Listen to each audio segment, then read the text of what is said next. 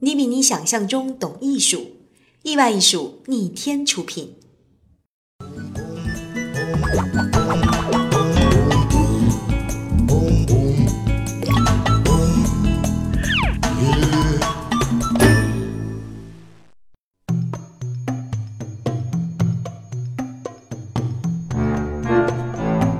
怎样找到易公子？您可以关注我们的微信公众号“意外艺术”。易公子一直相信啊，所有的巧合背后必定隐藏着一些规律。看不清楚的人呢，总是会把这些偶然归咎于命运；而看得清楚的人，则会从中找到他的独门秘籍加以运用。很显然，毕加索属于后者。按照我们现在的话来讲，如果想要比别人在起跑线上多走那么一步的话，呃，要么拼爹，要么看脸，要么拉关系去找一个好老师。可惜的是，毕加索都没有，而且他生长的年代也不见得特别好。江湖上已经有了很多主流门派，比如说新古典主义啊、浪漫主义啊、印象派啊、后印象派等等等等。你想啊，想从他们底下混出头，实在是难如登天呐。那怎么办呢？做一个纯屌丝，如何才能在江湖当中迅速崛起，让别人一眼就记住自己呢？我们今天就来看一看毕加索是如何用五步去实现他华丽的逆袭的。第一步，想红，先得制造一些传说。你很少见过名人没有一点传说，对吧？大多数都会有一些不平凡的出生，什么闪电、金光、大师预言，在古装剧里都是这么演的吧？至于这些传说是后人的添油加醋，还是本人的有意捏造，这个我们就不知道了。一八八一年十月二十五号，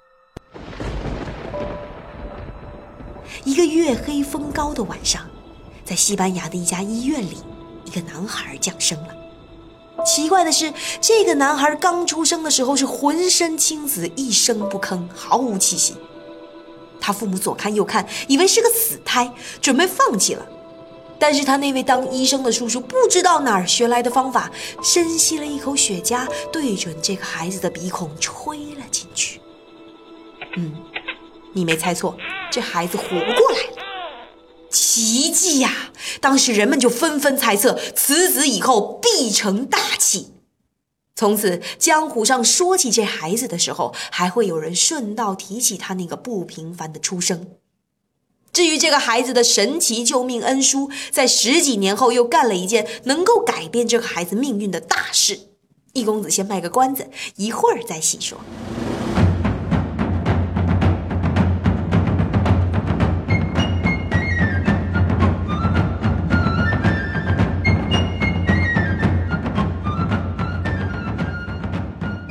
二步，想红还得有个好名字。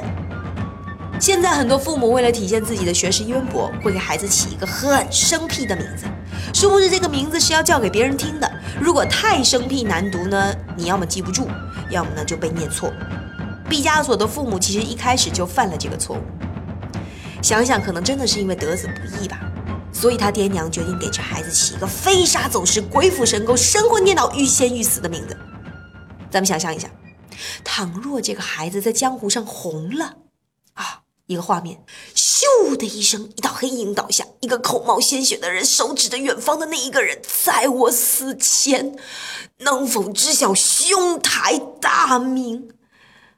男子缓缓说道：“在下巴布罗、迪戈、裘斯、法兰西斯科、迪宝拉、胡安、纳布、莫西诺、玛丽亚、迪洛斯、雷梅、迪奥斯、西普里亚诺、迪拉、圣地西马、特立尼达、克里托、瑞斯、布拉斯、毕加索。”还没讲完，那个人已经挂了。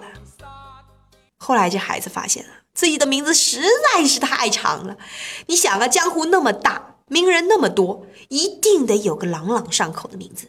俗话说得好，人在江湖飘，名字就要屌啊。于是，等这孩子长大以后，他决定在户口本上给自己改个名字。我们再想象一下，咻的一道黑影倒下。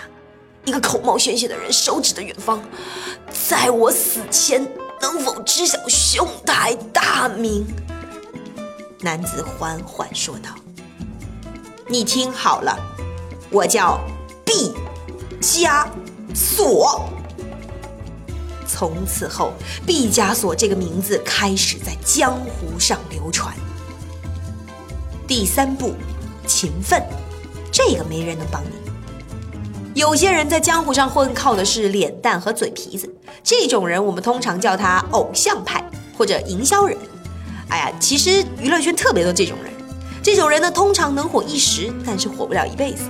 真的想当大侠，没两把刷子肯定是不行的。这个时候呢，聪明人特别容易在这一关上面挂掉。为什么？因为他们太想要走捷径。其实基本功真没什么捷径可走，一个字练，两个字苦练。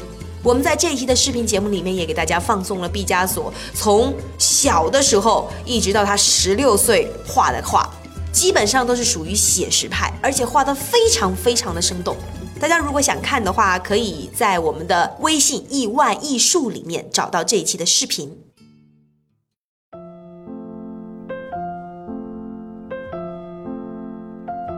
艺术很难吗？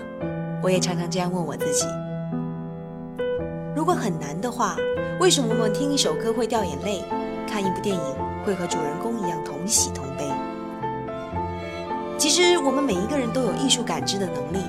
只是现在好多艺术对我们太草率，他们高高的摆在那个地方，又不告诉你是怎么回事儿，好像离我们特别的遥远。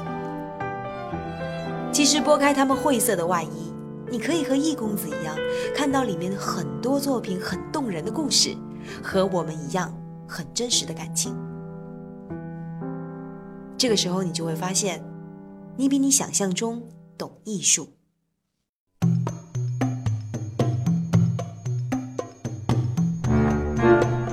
怎样找到易公子？您可以关注我们的微信公众号“意外艺术”。我们找到了毕加索八岁的时候画的油画，还有他十二岁画的东西。可能大家看完了以后觉得，哇，这是神童吧？其实他背后真没什么太多的技巧，只能说人家练得早。除了自己苦练还不行，还得进入一些正规的门派去学一学人家的内功心法、招式套路什么的。这个时候，故事开头讲到的那个神奇的怪叔叔再一次登场了，走后门把十四岁的毕加索弄进了西班牙巴塞罗那美术专修学校。要学美术哪家强？巴塞罗那找蓝翔。进入这个学院派以后，小毕的水平那是突飞猛进呐。十六岁的时候，他就参加了马德里全省的一个美术大赛，并且凭借着高超的构图、光影这种武器，成功打败众多敌手，成为了新一届的冠军。从此以后，西班牙的艺术江湖上开始有人记住了毕加索的名字。按理说，你想要在江湖上混口饭吃，按着这种主流的写实画法呢，也就够了。就像咱们现在进入大公司，哪怕混不出头，衣食无忧总还是能保障的。但是不安分的毕加索知道，屌丝如果一直在主流世界里混，最多混成精英，混不成大佬。你想啊，如果我走写实这条路，再怎么努力，再怎么奋斗，能不能混上个院长当当还是一个问题。更别说这个路上有两座大山——达芬奇和米开朗基罗了。想到这里啊，毕加索顿时觉得。没搞头，不如老子拉出来自己单干。江湖险恶，想要知道初出茅庐的毕加索是否能够成功打出自己的一番天地呢？搜索微信“亿万艺术”来江湖看热闹。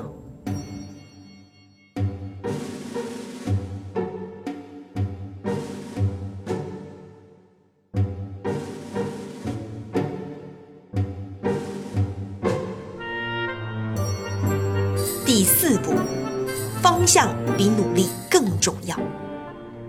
咱们刚才说到，写实一直以来都是绘画江湖里的主流。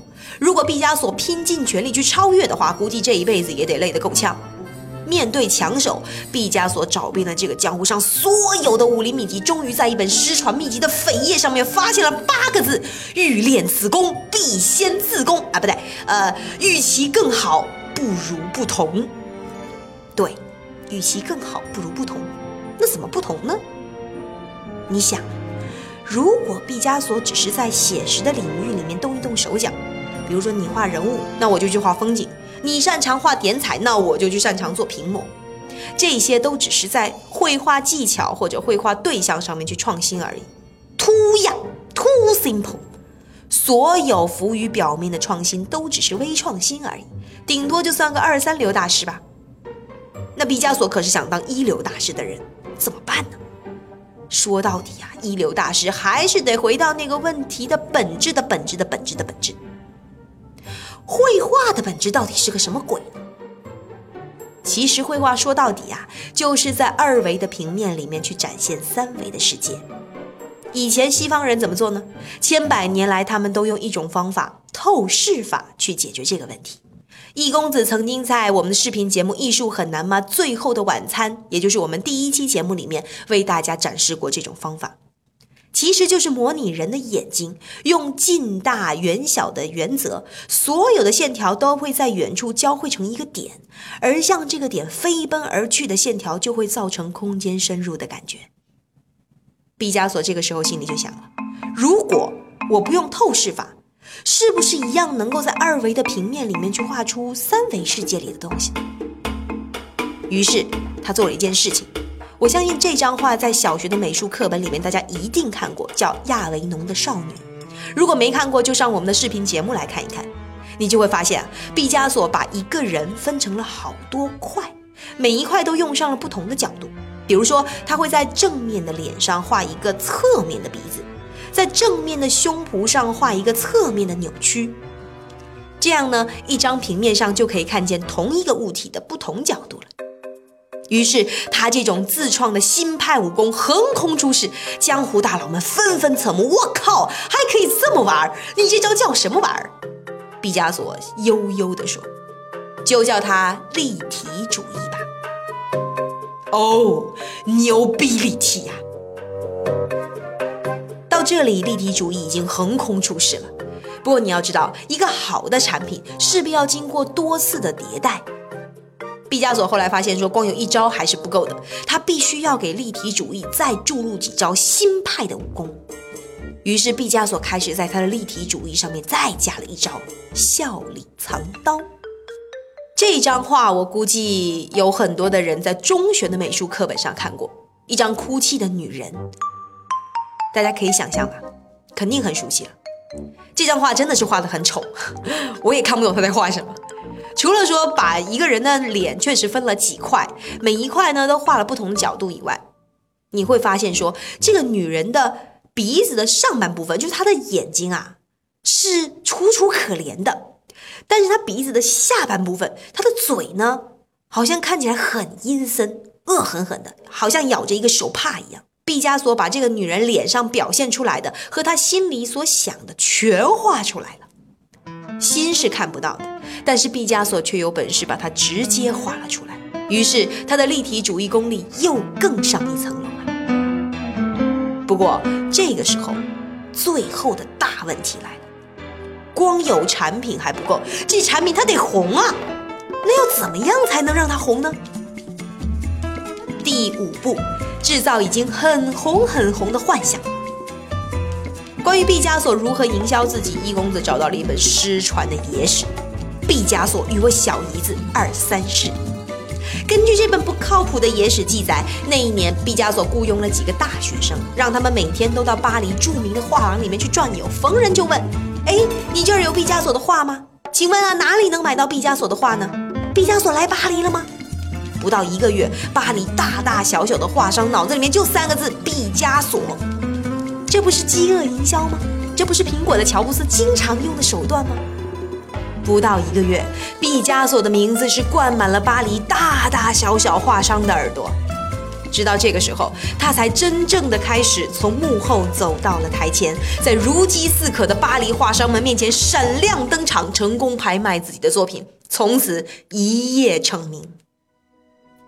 说到这儿，易公子真心觉得毕大爷人活得太明白了。你看啊，他想突破主流，并不是一开始的时候就这么做的。而是先去了解主流，因为你只有彻底的了解，才能够在主流的底层架构上面去改动它，从而创造自己的非主流。一个屌丝真正牛逼的地方，并不是逆袭成高富帅，而是逆袭成大佬。因为高富帅只是一个社会标签，而大佬则是一个历史现象。我们纵观毕加索的一生，他具备了所有能够逆袭成大佬的条件：名字好，肯用功，够底层，会炒作。其实想一想啊，另外一位一代宗师梵高，他也并不是没有这些条件啊。那他为什么偏偏生前就穷困潦倒，三十七岁就挂了呢？人毕加索就能活到九十二岁。所以说，屌丝要逆袭成江湖大佬，最最重要的一个条件就是活得够久。